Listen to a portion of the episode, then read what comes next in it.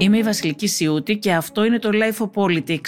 Σε αυτό το επεισόδιο συνομιλούμε με τον ιστορικό Θάνο Βερέμι για την επέτειο των διακοσίων ετών από την Ελληνική Επανάσταση, για τα ιστορικά λάθη της Ελλάδας, τους μεγάλους ιστορικούς και την ιστορική γνώση των Ελλήνων.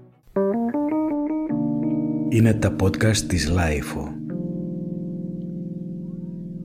Κύριε Βερέμι, φέτος έγιναν και γίνονται ακόμα αρκετές ενδιαφέρουσες ιστορικές συζητήσεις για τα διακόσια χρόνια από το χίλια οκτακόσια είκοσι ένα, από τις οποίες μπορεί να μάθει κανείς πολλά.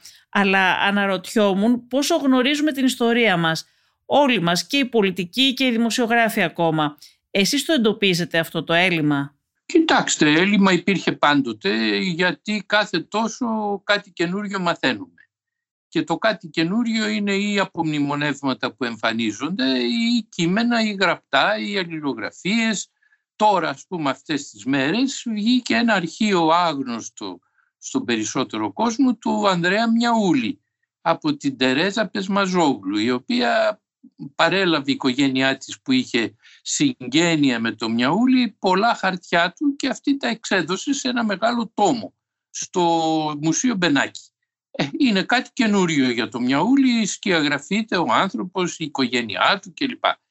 Και λέω ότι τέτοια προκύπτουν διαρκώς, που αλλάζουν την αντίληψή μας για την Επανάσταση, αλλά δεν είναι μόνο τα κείμενα τα οποία αλλάζουν την αντίληψή μας, είναι η ίδια η αντίληψή μας αλλάζει με τα χρόνια και θέτουμε νέα ερωτήματα. Και έτσι δεν είναι ποιος ήταν ο ηρωικότερος και ο πιο γενναίος αγωνιστής μόνον, αλλά και ποιος ήταν ο πιο μυαλωμένος και ποιος ήταν ηγέτης και ποιος ήταν άριστος γενικός. Όλα αυτά είναι καινούργια ερωτήματα τα οποία τίθενται σταδιακά.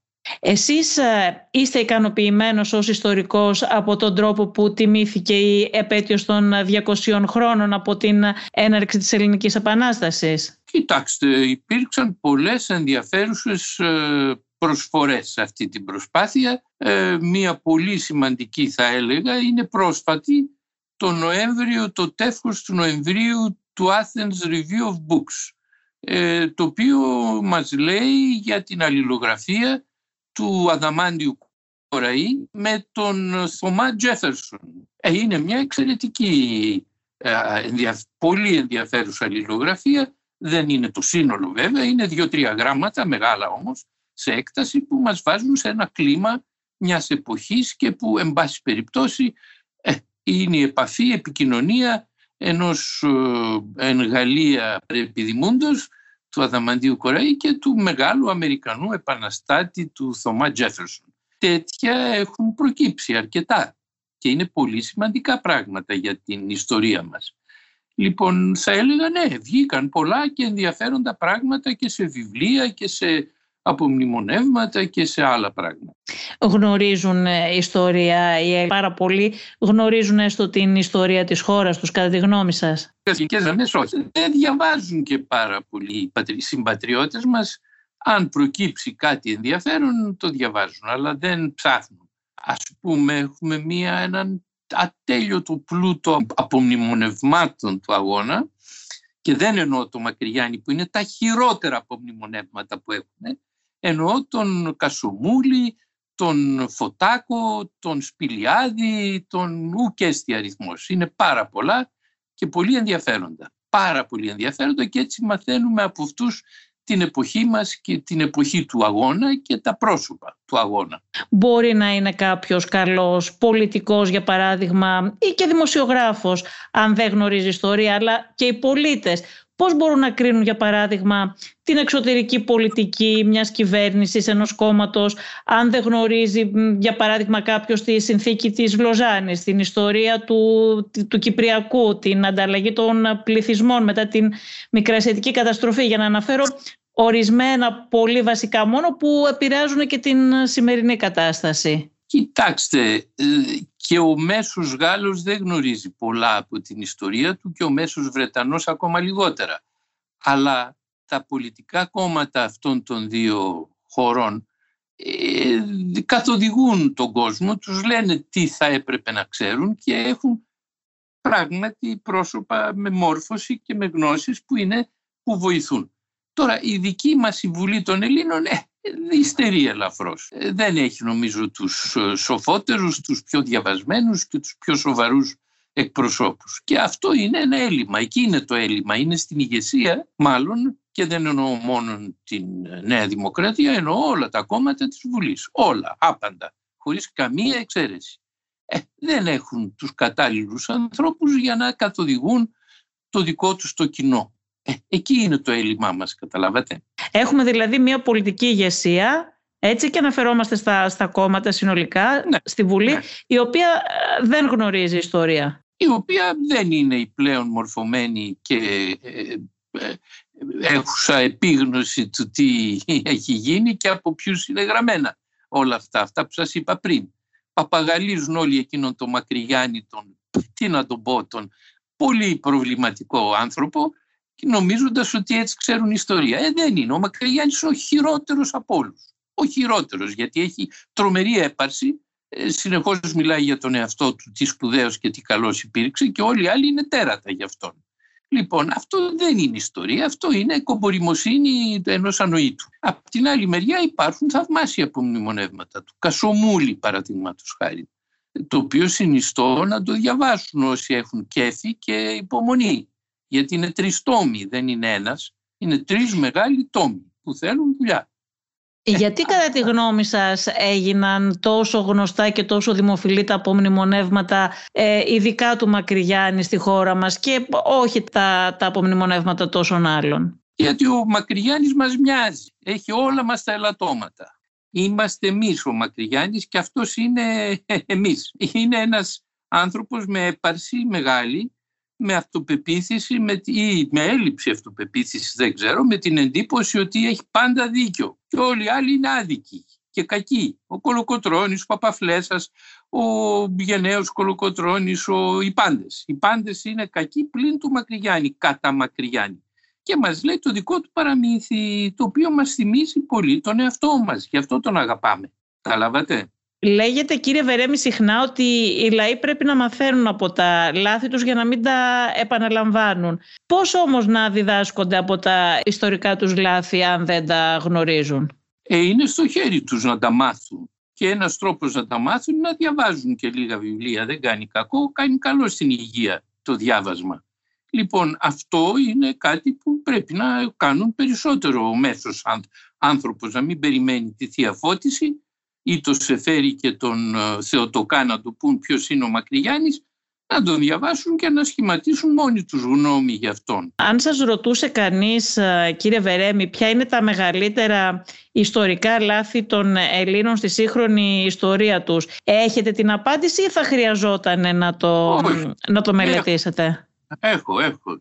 Μία, ένα ιστορικό λάθος τεράστιο ήταν οι εκλογές του χίλια εννιακόσια είκοσι, όταν υπέρ του Κωνσταντίνου και του Γούναρη και όλης της αντιβενιζελικής παράταξης, η οποία μας οδήγησε στην καταστροφή του χίλια εννιακόσια είκοσι δύο. Αυτό ήταν το μέγιστο λάθος. Αλλά ο ελληνικός λαός είχε κουραστεί τον πόλεμο, είχε, ήθελε να νόμιζε ότι θα φέρουν τα παιδιά σπίτι πάλι και ψήφισε τους αντιβενιζελικούς. Αυτή είναι η ιστορία. Εκλογές του χίλια εννιακόσια είκοσι, το μέγιστο σφάλμα. Αυτό θεωρείται το μεγαλύτερο, το μεγαλύτερο ιστορικό σφάλμα στην, στην σύγχρονη ελληνική ιστορία? Ασφαλώς. Γιατί τα άλλα, να σας πω, τα άλλα δεν ήταν σφάλματα, ήταν επιβεβλημένες καταστάσεις. Και νομίζω ότι στις επιλογές των συμμάχων η Ελλάδα στη σύγχρονη ιστορία της δεν έχει κάνει λάθη, κύριε Βερέμι, έτσι δεν είναι? Όχι, όχι.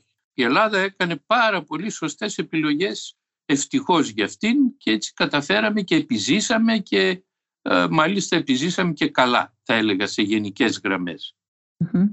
Αν α, σας ρωτούσε κάποιος ποιοι είναι οι μεγαλύτεροι ιστορικοί της Ελλάδας κατά τη γνώμη σας, με βάση το έργο που έχουν αφήσει, και δεν μιλώ για τους α, σύγχρονους, ποιους, α, ποιους θεωρείτε εσείς ως τους μεγαλύτερους α, ιστορικούς με βάση το έργο που έχουν αφήσει? Ο μέγιστος είναι ο Κωνσταντίνος Παπαρρηγόπουλος, που μας είπε ποιοι είμαστε.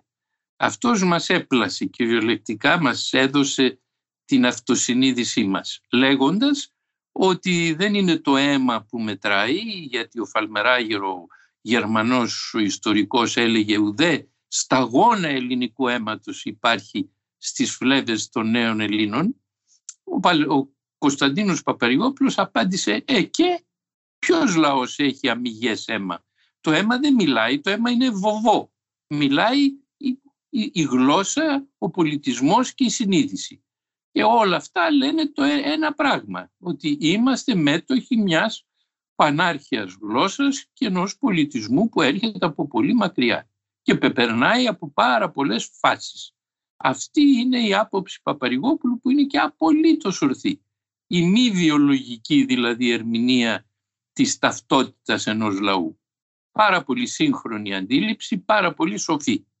Εκτός από τον Κωνσταντίνο Παπαρρηγόπουλο, θα βάζετε κάποιον άλλον ιστορικό δίπλα του ή η απόσταση είναι πολύ μεγάλη μετά για, για σας? Ε, κοιτάξτε, δεν υπήρξε κάποιος με ανάλογη προσφορά. Ο Παπαρρηγόπουλος είναι πραγματικά μοναδικός στο είδος του, αλλά αν πρέπει να πω για τον εικοστό αιώνα κάποιον, θα έλεγα τον Διονύσιο Ζακηθινό, καθηγητή της Βυζαντινής κυρίως ιστορίας στο Πανεπιστήμιο Αθηνών, ε, προπολεμικά και μεταπολεμικά ένας πολύ σοφός άνθρωπος, ο οποίος έβγαλε και σπουδαίους μαθητές. Σπουδαίους μαθητές, όλοι οι βυζαντινολόγοι της Ελλάδος, συμπεριλαμβανομένης και της κυρίας Ελένης Γλίκα Τζιάρ Βελέρ, ήταν μαθήτριες οι μαθητές του. Και αυτός ήταν ένας σπουδαίος πραγματικά ιστορικός.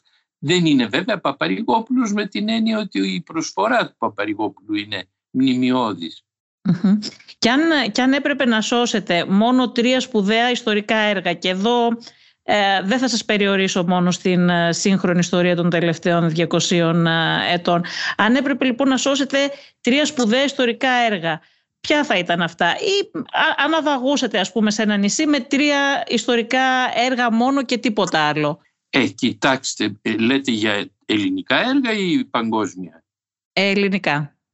Ελληνικά θα έλεγα ο Θουκυδίδης ασφαλέστατα, ο μέγιστος των ιστορικών γενικότερα, όχι μόνο της Ελλάδος, θα έλεγα ο πατέρας της νεότερης ιστορίας, ο οποίος σε αντίθεση με τους περισσότερους ασχολείται με το παρόν της εποχής του, προσέξτε, με τα τρέχοντα της εποχής του, που είναι πολύ ενδιαφέρον.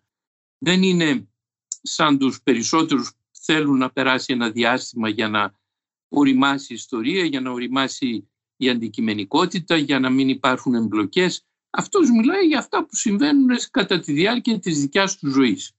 Και παρόλα αυτά είναι ο μέγιστος, ο πατέρας των ιστορικών γενικότερα. Αργότερα, αργότερα τα έργα του Ζαμπέλιου, του Σπυρίδωνος Ζαμπέλιου και του Κωνσταντινού Παπαρρηγόπουλου. Αυτά τα τρία είναι αρκετά νομίζω.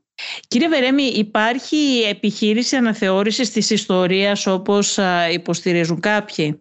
Η ιστορία αναθεωρείται κάθε μέρα, διαρκώς. Κυρίως γιατί αλλάζουμε εμείς διαρκώς. Οι άνθρωποι διαλλάζουν και θέτουν νέα ερωτήματα, δεν θέτουν τα παλιά. Τα παλιά ερωτήματα ήταν ποιος ήταν ο πιο ηρωικός αγωνιστής του είκοσι ένα. Α, εκεί μπορείς να πεις ήταν ο Κολοκοτρώνης ή ο Καραϊσκάκης ή ο Μιαούλης. Ε, δεν είναι αυτό το ερώτημα. Τώρα είναι, το σημερινό ερώτημα είναι ποιος είναι ο, ο άριστος και ποιος δημιουργεί το ελληνικό κράτος. Και η απάντηση εδώ είναι ο Ιωάννης Καποδίστριας. Αυτός είναι ο άριστος που δημιουργεί ένα κράτος εκ του μηδενός, εκ του μειόντος.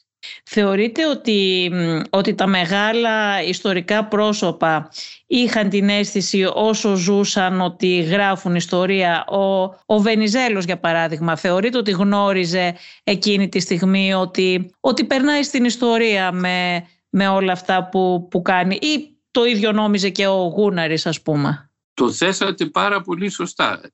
Δυστυχώς και αυτοί που δεν γράφουν ή που γράφουν προβληματική ιστορία καμιά φορά θεωρούν ότι είναι σπουδαίοι παράγοντες στην ιστορία της χώρας τους.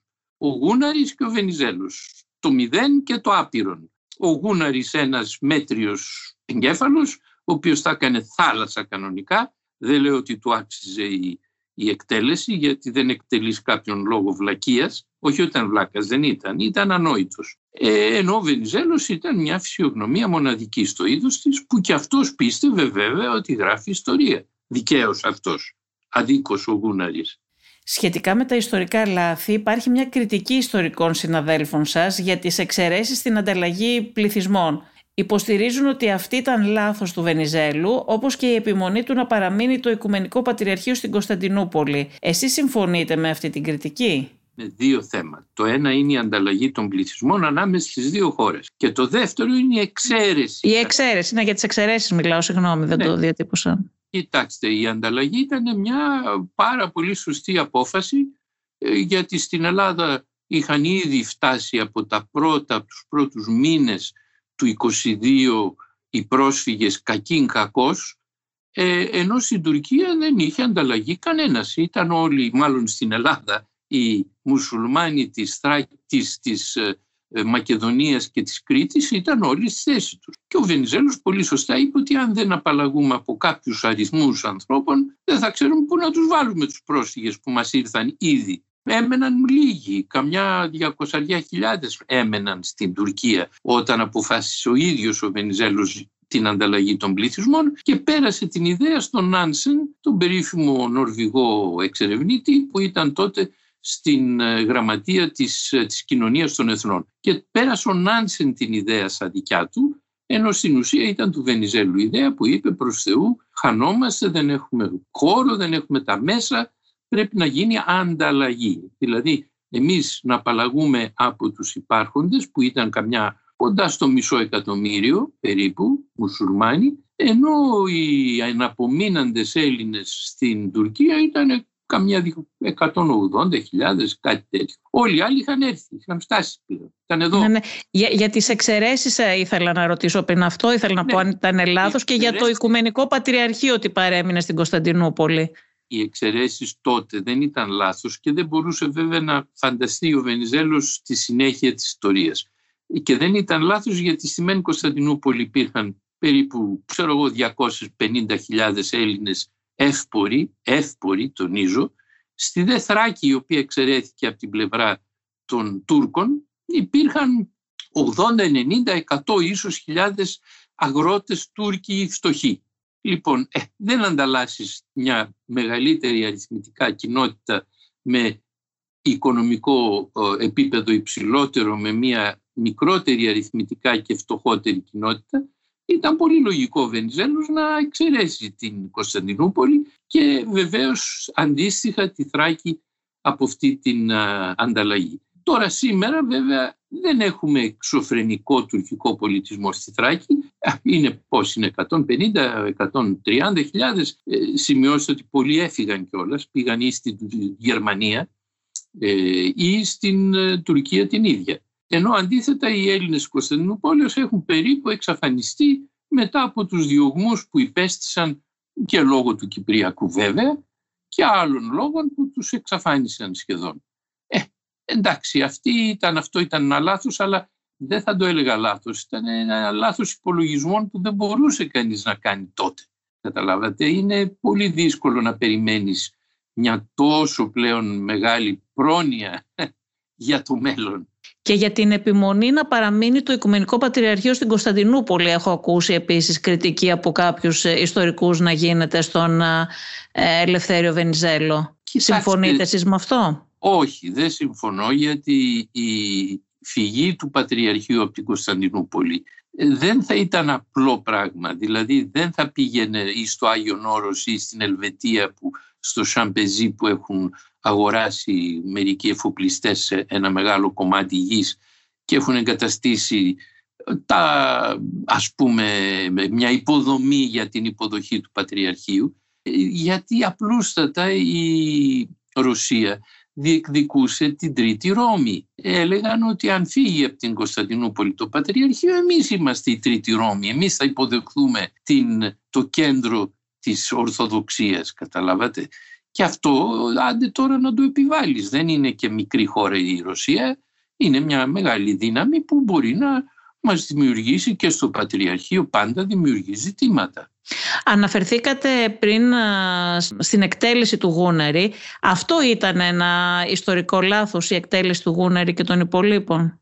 Ναι, ήταν ένα λάθος από ηθικής πλευράς, διότι το να εκτελέσεις μια κυβέρνηση επειδή διαχειρίστηκε τόσο ανόητα την μικρασιατική εκστρατεία, ε, δεν είναι ηθικά σωστό. Ε, θα μπορούσαν να τους ε, τιμωρήσουν με ε, ισόβια εγκάθριξη, λέω, ίσως, ή με κάποιο, κάποια ποινή σοβαρή. Ε, η εκτέλεση παρά ήταν σκληρή. Βέβαια, εκείνη τη στιγμή πρέπει να σκεφτούμε ότι είχαν προκύψει στην Ελλάδα ένα εκατομμύριο τριακόσιες με τετρακόσιες χιλιάδες άνθρωποι. Και εδώ γινόταν καταστροφή, όπως καταλαβαίνετε. Οι πρόσφυγες ε, ήρθαν σαν ε, πανφτωχοί, ανέστη, με ένα πουκάμισο στην πλάτη. Και έπρεπε να επιζήσουν. Και ο, το, το κράτος έπρεπε να τους ταΐσει και να τους στεγάσει. Όλα αυτά δημιουργήσαν μέσα στην ψυχολογία του μέσου Έλληνα μια οργή τεράστια. Ε, δεν ήταν εύκολο, ξέρετε, να αντιπαρέλθει κανείς και να πει «Ε, δεν πειράζει παιδιά, πηγαίνετε σπίτια σας, ούτε γάτος, ούτε ζημιά». Δεν είναι εύκολο αυτό. Κατανοώ το μένος του κόσμου. Βέβαια, η εκτέλεση παρά ήταν, ε, θα έλεγα, πολύ πέραν του, του, του δυνατού σωστού. Να σας ρωτήσω κάτι, για ποιο λόγο γίνονται, περνάνε στην ιστορία κάποια πρόσωπα σαν ιστορικά πρόσωπα ε, χωρίς να έχουν αφήσει κάποιο συγκεκριμένο έργο, ας πούμε ο, ο, ο Ιων Δραγούμης για παράδειγμα, για ποιο λόγο έμεινε ως ιστορικό πρόσωπο? Ε, έμεινε γιατί ήταν ένας ιδιότυπος άνθρωπος, ένας αν θέλετε γενναίος πολεμιστής της, του ελληνικού αλυτρωτισμού, πολέμησε εκεί στη Μακεδονία για να γίνει Μακεδονία ελληνική. Ήταν ένας γενναίος άνθρωπος με καλές προθέσεις, αλλά όχι χωρίς πολύ μυαλό. Ε, πήγε να τα βάλει με τον Βενιζέλο και ήταν ο, ο Δαβίδ, αλλά όχι ο Δαβίδ του μύθου, ο Δαβίδ που έχασε τη μάχη με τον Γολιάθ. Ε, ο Βενιζέλος ήταν ο Γολιάθ της ελληνικής, και ενώ ο Γολιάθ στο μυαλό, όχι στο μέγεθος, mm-hmm. ενώ ο Δραγούμης ήταν ένας καλών προθέσεων άνθρωπος, γενναίος, αλλά ο λίγος, ο λίγος και με μυαλό όχι σπουδαίο. Ζούμε εμείς οι σύγχρονοι Έλληνες σε μια ιστορική περίοδο κατά τη γνώμη σας ή θα κριθεί στο μέλλον αυτό? Ή, και να σας πω και ένα παράδειγμα, η Ελληνογαλλική Συμφωνία για παράδειγμα, την οποία ο Πρωθυπουργός χαρακτήρισε ως ιστορική. Είναι τέτοια ή θα φανεί στο μέλλον ή και καλύτερα να μην φανεί? Όλες οι στιγμές, όλες οι στιγμές της ιστορίας έχουν το βάρος του. Καλά, υπάρχουν μερικές που είναι βαρύτερες από άλλες. Αλλά μπορώ να πω ότι η Συμφωνία Ελληνογαλλική είναι μια σοβαρή στιγμή και την έχουμε ανάγκη, γιατί έχουμε ένα γείτονα ο οποίος το χίλια εννιακόσια είκοσι δύο ήταν ξέρω εγώ, δώδεκα εκατομμύρια και εμείς τότε ήμασταν πέντε. Ε, σήμερα είναι ογδόντα εκατομμύρια και εμείς είμαστε δέκα μεταβίας. Λοιπόν, καταλαβαίνετε τη διαφορά την πληθυσμιακή και βέβαια αυτό αντανακλά και στον αριθμό των στρατευμένων της κάθε χώρας. Λοιπόν, ε, ε, χωρίς φίλους και συμμάχους θα δυσκολευτούμε να, σε μια διαμάχη αν όμοι γέννητο υπάρξει. Συνεπώς είναι μια πολύ καλή ιδέα αυτή η, η βοήθεια, η, η σχέση με τη Γαλλία αναμφίβολα. Ιστορικά τα τελευταία διακόσια χρόνια κύριε Βερέμι η Ελλάδα σε σχέση με τις συμμαχίες της που, που είπαμε πριν ε, και από την περίοδο της, του αγώνα για την απελευθέρωση οι, οι δυνάμεις οι συμμαχικές ήταν η Αγγλία, η Γαλλία και η Ρωσία, δεν ήταν η Πρωσία, δεν ήταν η Αυστρία. Και στην πορεία μετά και στον Πρώτο Παγκόσμιο Πόλεμο και στο Δεύτερο Παγκόσμιο Πόλεμο αυτές πάλι ήταν οι, οι συμμαχικές δυνάμεις. Η Γερμανία για παράδειγμα ήταν σχεδόν πάντα ιστορικά απέναντι και είχε και πάντα μια συμμαχία με την Τουρκία. Αυτή τη στιγμή η Ελλάδα είναι μαζί με τη Γερμανία στην Ευρωπαϊκή Ένωση. Πιστεύετε ότι αυτό το πράγμα που... αυτές οι συμμαχίες που διατηρούνται διακόσια χρόνια μπορούν να, μπορεί να αλλάξει, μπορεί για παράδειγμα να βρεθεί στην ίδια πλευρά η Ελλάδα με τη Γερμανία? Βρίσκεται αυτή τη στιγμή εκ των πραγμάτων έτσι, στην, στην ναι. Ευρωπαϊκή Ένωση και στο ΝΑΤΟ. Πράγματι. Αλλά πάλι βλέπετε, βλέπουμε, είδαμε ας πούμε τη μεροληψία που δείξανε απέναντι στην uh, Τουρκία σε ένα σωρό ζητήματα. Είναι λιγάκι όπως το λέτε, δηλαδή ναι μεν είμαστε στην ίδια κοινότητα, στην ίδια οικονομική και εμπορική κοινότητα, αλλά δυστυχώς η Ευρωπαϊκή Ένωση δεν έχει ακόμα, αν αποκτήσει ποτέ, δικό της σύστημα ασφάλειας. δεν έχει στρατό δικό της, δεν έχει δικιά της αμυντική, δικό της αμυντικό σύστημα. Ενδεχομένως αν είχε αντί του ΝΑΤΟ, το οποίο ΝΑΤΟ μάλλον δεν πάει καλά, εκπνέει ελαφρώς, θα μπορούσαμε να είχαμε μια γάλλο-γερμανική συνεργασία σε ένα σύστημα ασφάλειας ευρωπαϊκής, όπου βεβαίως ανήκουμε και ανήκουν και αυτοί. Ε, τα πράγματα στον τομέα της ασφάλειας και της άμυνας είναι λίγο θολά. Και εκεί δεν παίζουν πάντα καλά οι Γερμανοί, θέλουν να πουλήσουν τα προϊόντα τους.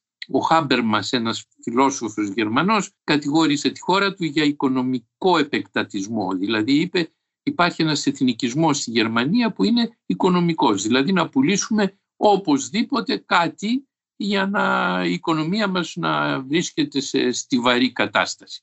Ε, αυτό δεν βοηθάει, γιατί βλέπετε να με την Τουρκία υπάρχει στα σκαριά μια συμφωνία γερμανική να τους πουλήσουν υποβρύχια. Αυτό θα μας κάνει πολύ μεγάλο κακό εμάς, διότι προς το παρόν είχαμε μια, σε αυτό το τομέα υπεροχή. Αν υπάρχει... ο, ο ιστορικός του μέλλοντος αυτό δεν θα, δεν θα έλεγα ότι θα δυσκολευτεί να το ερμηνεύσει, γιατί θα το ερμηνεύσει, αλλά σκέφτομαι τον ιστορικό του μέλλοντος που θα δει ότι η Ελλάδα είναι σύμμαχος με τη Γερμανία και στο ΝΑΤΟ και στην Ευρωπαϊκή Ένωση, η Τουρκία την απειλεί με πόλεμο την Ελλάδα και ταυτόχρονα η Γερμανία, η σύμμαχος της Ελλάδας στο ΝΑΤΟ και στην Ευρωπαϊκή Ένωση, πουλάει όπλα, υποβρύχια σε μια χώρα που απειλεί τη σύμμαχό της. Έτσι είναι, όπως το λέτε, έχετε δίκιο, είναι ένα παράδοξο. Ένα παράδοξο που δεν μας βοηθάει στη δικιά μας την ε, αμυντική, ας πούμε, πολιτική. Απ' την άλλη μεριά, ευτυχώς η Γαλλία προσέτρεξε στις ελληνικές, ε, τέλος πάντων στην ελληνική, στο ελληνικό πρόβλημα και μας βοηθάει. Και αυτό μας δίνει θάρρος. Οπότε ιστορικά για άλλη μια φορά η Ελλάδα δηλαδή προστρέχει και συμμαχεί με τη Γαλλία και με, την, με τις Ηνωμένες Πολιτείες, θα μπορούσε να πει κάποιος, και ως συνέχεια της Αγγλίας ή όχι. Ναι, βεβαίως. βεβαίως. Η, όχι ως συνέχεια της Αγγλίας, θα έλεγα εκτός Αγγλίας, γιατί η Αγγλία στο Κυπριακό δεν μας, μας, μας έκανε πρόβλημα. Ε, ναι. Οι Ηνωμένες Πολιτείες αντίθετα, αν εξαιρέσει κανείς την περίοδο Τραμπ, που ήταν μια παλαβή περίοδος στην αμερικανική ιστορία, τελείως παλαβή, επανέρχεται στην, στην νομιμότητα θα έλεγα και στην σοβαρότητα με τη σημερινή κυβέρνηση. Και εύχομαι να συνεχιστεί και στην επόμενη. Καλά, υπήρχαν κάποιες σκοτεινές σελίδες και πιο παλιά και με τη Χούντα, αλλά ναι, αναφέρεστε στην πιο καλά. σύγχρονη περίοδο. Κοιτάξτε, της Χούντας ήταν μια περίεργη ιστορία. Η Αμερική δεν ήθελε φασαρίες, ήθελε η Ελλάδα να είναι πιστός σύμμαχος και να προσφέρει βάσεις και να προσφέρει γενικώς. Τώρα η δημοκρατία της Ελλάδας δεν τους πολυσκότιζε. Είχαμε και τον περίφημο αντιπρόεδρο τότε, τον Σπύρο Άγνιου, ο οποίος ήταν ένα βόδι όρθιο και ο οποίος είπε το καλύτερο καθεστώς που είχε η Ελλάδα από την εποχή του Περικλέους. Ε, τι να πεις τώρα. Η βλακεία βέβαια δεν εκλείπει, υπάρχει πάντοτε σε όλες τις εποχές, αλλά εν πάση περιπτώσει τουλάχιστον τα μεταχουντικά χρόνια ήταν μάλλον καλή η σχέση και σοβαρή. Να, να πάμε σε κάτι άλλο, να σας ρωτήσω ε, γιατί οι μαθητές σήμερα ή πολλοί μαθητές δεν αγαπούν την ιστορία στο σχολείο? Πώς γίνεται να μην αγαπάει κανείς το πιο συναρπαστικό ίσως μάθημα ή ένα από τα πιο συναρπαστικά μαθήματα? Γιατί διδάσκεται άσχημα, διδάσκεται με παπαγαλισμό. Βάζουν οι καθηγητές, κάποιοι καθηγητές, δεν λέω όλοι, γιατί εγώ δόξα τω Θεώ όταν ήμουν σχολείο έμαθα καλή ιστορία και ίσως οφείλω πάρα πολλά σε καλούς καθηγητές μου της ιστορίας, ότι αποφάσισα τελικά να γίνω ιστορικός. Γιατί με, με, μου δίνε ενδιαφέρον, είχε τεράστιο ενδιαφέρον η ιστορία όπως τη διδάχτηκα. Ε, ο παπαγαλισμός είναι η εύκολη λύση. Ένας που θέλει να διορθώνει τις κόλλες χωρίς να σκέφτεται πολύ και να βάζει και τα παιδιά να σκέφτονται και να τον μπερδεύουν, ε, βάζει ονόματα, ημερομηνίες και λέει αυτά μάθετε και τέλειωσε. Ε, αυτό είναι μια τυραννία βέβαια για τους περισσότερους, διότι η ιστορία χάνει την ενέργειά της, χάνει το, το, το κύρος της, χάνει την γοητεία της γενικότερα, με αποτέλεσμα να μας βγάζουν παπαγάλους και να μας τους στέλνουν και στο πανεπιστήμιο παπαγάλους. Εγώ ως καθηγητής είχα, έπαιρνα παπαγάλους διαρκώς, οι οποίοι έγραφαν ακριβώς ό,τι έλεγε το βιβλίο. Έτσι δεν κάνεις ιστορία. αυτό είναι, λέγεται παπαγαλισμός μόνος. Σήμερα για ποιο λόγο να χρειάζεται η αποστήθηση? Η αποστήθηση δεν χρειάζεται. Χρειαζόταν το δέκατο ένατο αιώνα που τα βιβλία ήταν ακριβά και τα σχολεία δεν είχαν λεφτά να αγοράζουν βιβλία και οι μαθητές ακόμα λιγότερα. Συνεπώς απομνημόνευαν και διάβαζαν τα βιβλία, τα μάθαιναν απ' έξω. Ε, τώρα, δόξα τω Θεώ, τα βιβλία είναι πάνθυνα και δεν χρειάζεται αυτή η ιστορία. Και επίσης η δουλειά ενός σχολείου είναι να μάθει τα παιδιά να σκέφτονται. Δεν είναι τόσο πόσα γεγονότα θα τους βάλει στο κεφάλι. Αυτά μπορούν να τα βρουν όποτε θέλουν. Ανοίγουν το κομπιούτερ τους και πατάνε ένα όνομα και βγαίνει το σύμπαν. Ε, το θέμα είναι να μάθουν να σκέφτονται, να κάνουν τις, τις σωστές ερωτήσεις. Αυτό είναι το ζήτημα. Δηλαδή εγώ αντί, θα έλεγα αντί να μαθαίνουν ιστορία, ας μαθαίνουν, ας βάλουν ένα διάλογο του Σοκράτη για την εκπαίδευση για να μάθουν πώς εκπαιδεύεται ο άνθρωπος. Τα λέει ο Σοκράτης όλα αυτά. Η εκπαίδευση είναι η σκέψη του ιδίου του ανθρώπου, η καλλιέργεια του πώς να σκέφτεσαι σωστά και από εκεί και πέρα. Τα γεγονότα τα βρίσκεις παντού. Είναι το μόνο εύκολο σήμερα. Να βρεις πότε γεννήθηκε και πέθανε ο Κολοκοτρώνης. Ε, και τι έγινε αν δεν το ξέρεις? Τίποτα. Πώς γράφονται τα σχολικά βιβλία, κύριε Βερέμι? Ποιος αποφασίζει το περιεχόμενο, ποιος επιλέγει τους συγγραφείς? Είναι πολιτικοί, είναι κάποιοι υπάλληλοι στο Υπουργείο Παιδείας? Κοιτάξτε, δεν είναι όλα τα βιβλία το ίδιο. Έχουν όχι, όχι, δεν είναι. Πράγματι. Και κακά βιβλία. Ε, Συνήθως είναι παραγγελίες του Υπουργείου Παιδείας. Το Υπουργείο Παιδείας κανονίζει και την ύλη και ό,τι πρέπει έχει σχέση με τα σχολεία, αλλά δυστυχώς υπάρχει και το ενδιάμεσο, ο ενδιάμεσος κρίκος μεταξύ κράτους και μαθητών και γονέων είναι οι διδάσκοντες. Οι διδάσκοντες χωρίζονται στους εξαιρετικούς διδάσκοντες και στους συνδικαλιστές της διδασκαλίας που είναι η ΟΛΜΕ. Η ΟΛΜΕ για μένα, και το λέω χωρίς να το μασάω τα λόγια μου, υπήρξε καταστροφική, ιδίως στη δευτεροβάθμια εκπαίδευση, που λέει εμείς δεν θα μας κρίνει κανένας, δεν θέλουν να κρυθούν, αν είναι δυνατόν. Εμείς στο πανεπιστήμιο μας κρίνουν, θέλουμε να κρυθούμε γιατί μπορεί να μην είμαστε καλοί στη διδασκαλία, να, να, να, μιλ, να μιλάμε περίεργα, να μην έχουμε καλό σύστημα. Ε, στη ΟΛΜΕ αρνείται να κληθεί και το λέω με πλήρη γνώση γιατί έχω ζήσει τρεις γενναίες Ολμετζίδων, τον πρόεδρο του, συ, του συνασπισμού, τον κύριο Καλομύρη, τον πρόεδρο του Πασόκ, τον κύριο Κοτσιφάκη και τον νυν πρόεδρο που ξεχνάω το όνομά του της Νέας Δημοκρατίας. Ε, τα ίδια λένε και οι τρεις. Δεν θέλουμε να κληθούμε. Ε, εσείς κύριε Βερέμι θεωρείτε ότι οι πολιτικοί ενδιαφέρονται, ενδιαφέρει ε, κανέναν η ιστορική παιδεία? Συναντήσατε κάποιον πολιτικό, βλέπετε κάποιον που να έχει όραμα γι' αυτό? Κοιτάξτε, όλοι ισχυρίζονται ότι ενδιαφέρονται. Μερικοί είναι αυτοδίδακτοι και μπράβο τους, κάθονται και διαβάζουν και μαθαίνουν μόνοι τους. Είναι γεγονός. Υπήρχαν άνθρωποι, ο, ο Σόδωρος ο Πάγκαλος. Ο Σόδωρος ο Πάγκαλος ήξερε ιστορία βαρβάτη. Δεν μπορούσε να του πεις κάτι που δεν είχε διαβάσει. Διάβαζε μόνος του. Αλλά είναι και άνθρωποι που έχουν μαύρα μεσάνυχτα. Και όχι μόνο, να σας πω ένα μυστικό, όχι μόνο πολιτικοί, που τέλος πάντων ε, έχουν κι άλλες δραστηριότητες από το να μαθαίνουν ιστορία. Κακώς δεν μαθαίνουν βέβαια. Ακαδημαϊκοί στην Ακαδημία Αθηνών. Είναι άνθρωποι οι οποίοι νομίζουν ότι ξέρουν γράμματα και δεν ξέρουν την τύφλα τους. Εμένα με ρώτησε γιατί ήμουν πρόσφατα υποψήφιος στην Ακαδημία. Θα μου πείτε γιατί ήμουν. Α, γιατί έτσι μου ήρθε εκείνη τη στιγμή. Έβαλα καλά. Α, πήρα δεκατρείς ψήφους. Καλά.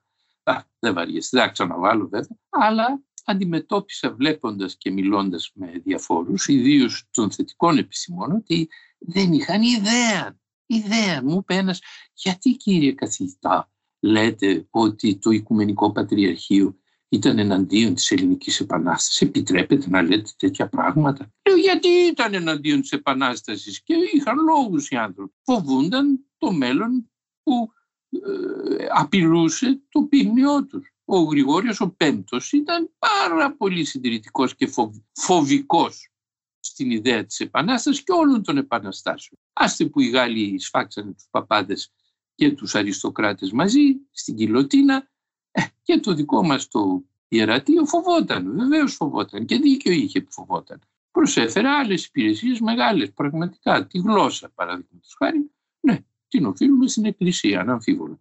αλλά όχι ότι ήταν και φίλη της Επανάστασης, προς Θεού. Αν δεν κρεμούσε, δεν κρέμαγε, δεν εκτελούσε ο Μαχμούτ ο δεύτερος, ο Σουλτάνος, τον Γρηγόριο τον Πέμπτο, ε, είναι ζήτημα αν η Εκκλησία θα ξεσηκωνόταν το είκοσι ένα. Ξεσηκώθηκε γιατί επέζησε. Όσοι επέζησαν πήγαν με την Επανάσταση. Παλαιόν πατρόν Γερμανός, φίλος του Γρηγορίου του Πέμπτου και συντοπίτης, ο οποίος πέρναγε στο Πατριαρχείο. Αλλά όταν είδε τα πράγματα πώς ήταν, είπε πα, πα, πα, Παναγία μου, πάμε να πολεμήσουμε. Καταλαβαίνετε. Ναι, ναι.